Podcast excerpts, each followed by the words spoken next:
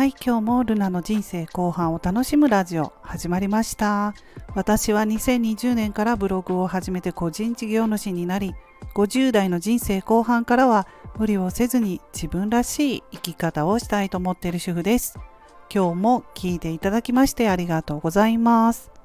今日は12月12日月曜日ですね。今日からまた1週間始まりました。もう12日を過ぎまして、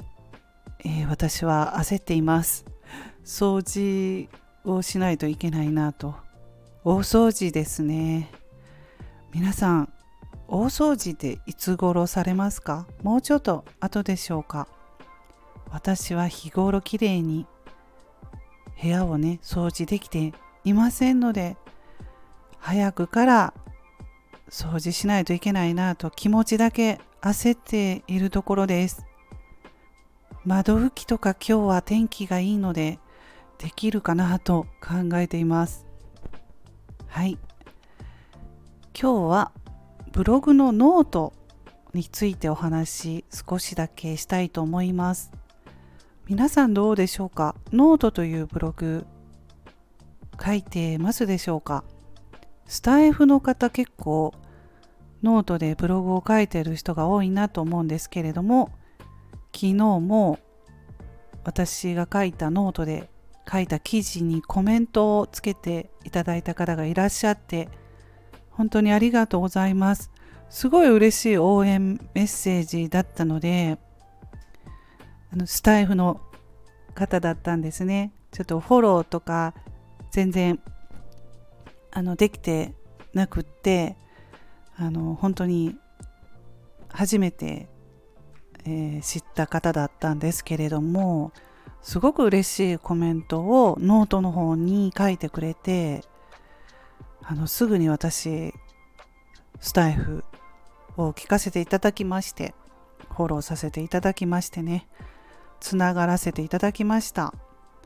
はい。あのノートはですねえー、結構好きと言ってスタイフで言ういいね、ハートをつけてくださる方が私のね、ノートに、えー、3日に1回ぐらいかな。いや、2日に1回かな。まあ、ついてるんですよね。つけてくださっていて。で、その記事って、Kindle と NFT のことについた記事がほとんどなんですよ。フォローしてくれたりとか、その好きをくれるのはそれを読んで Kindle とかのえ Kindle とか NFT の話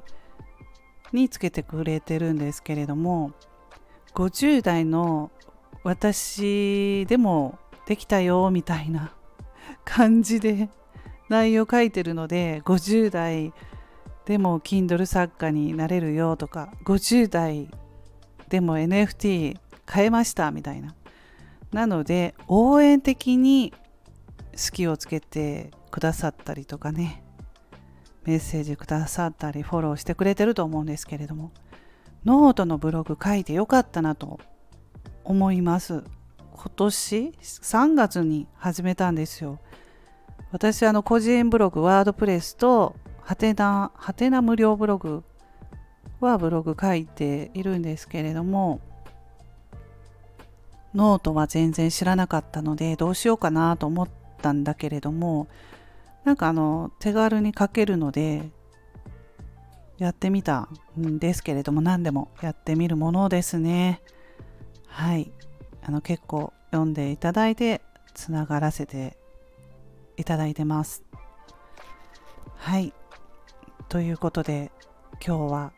ブログのノートを好きをねつけてくださったりフォローそしてコメントいただきましてありがとうございます。ということでお話をしてみました。ブログってね、本当あのいいと思うんですよね。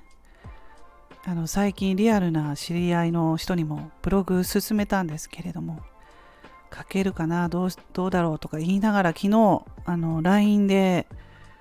ブログ13記事書いたよっていうふうに LINE であのメッセージをもらったんですけれどもすごくあの落ち込んでいたのでその方ね知り合いの方いろいろとまあ、身の回りで起こってちょっとあの精神的に弱っていて落ち込んでたんだけれどもブログを書いたことでちょっと元気になってきたっていうふうに言ってくれていたので、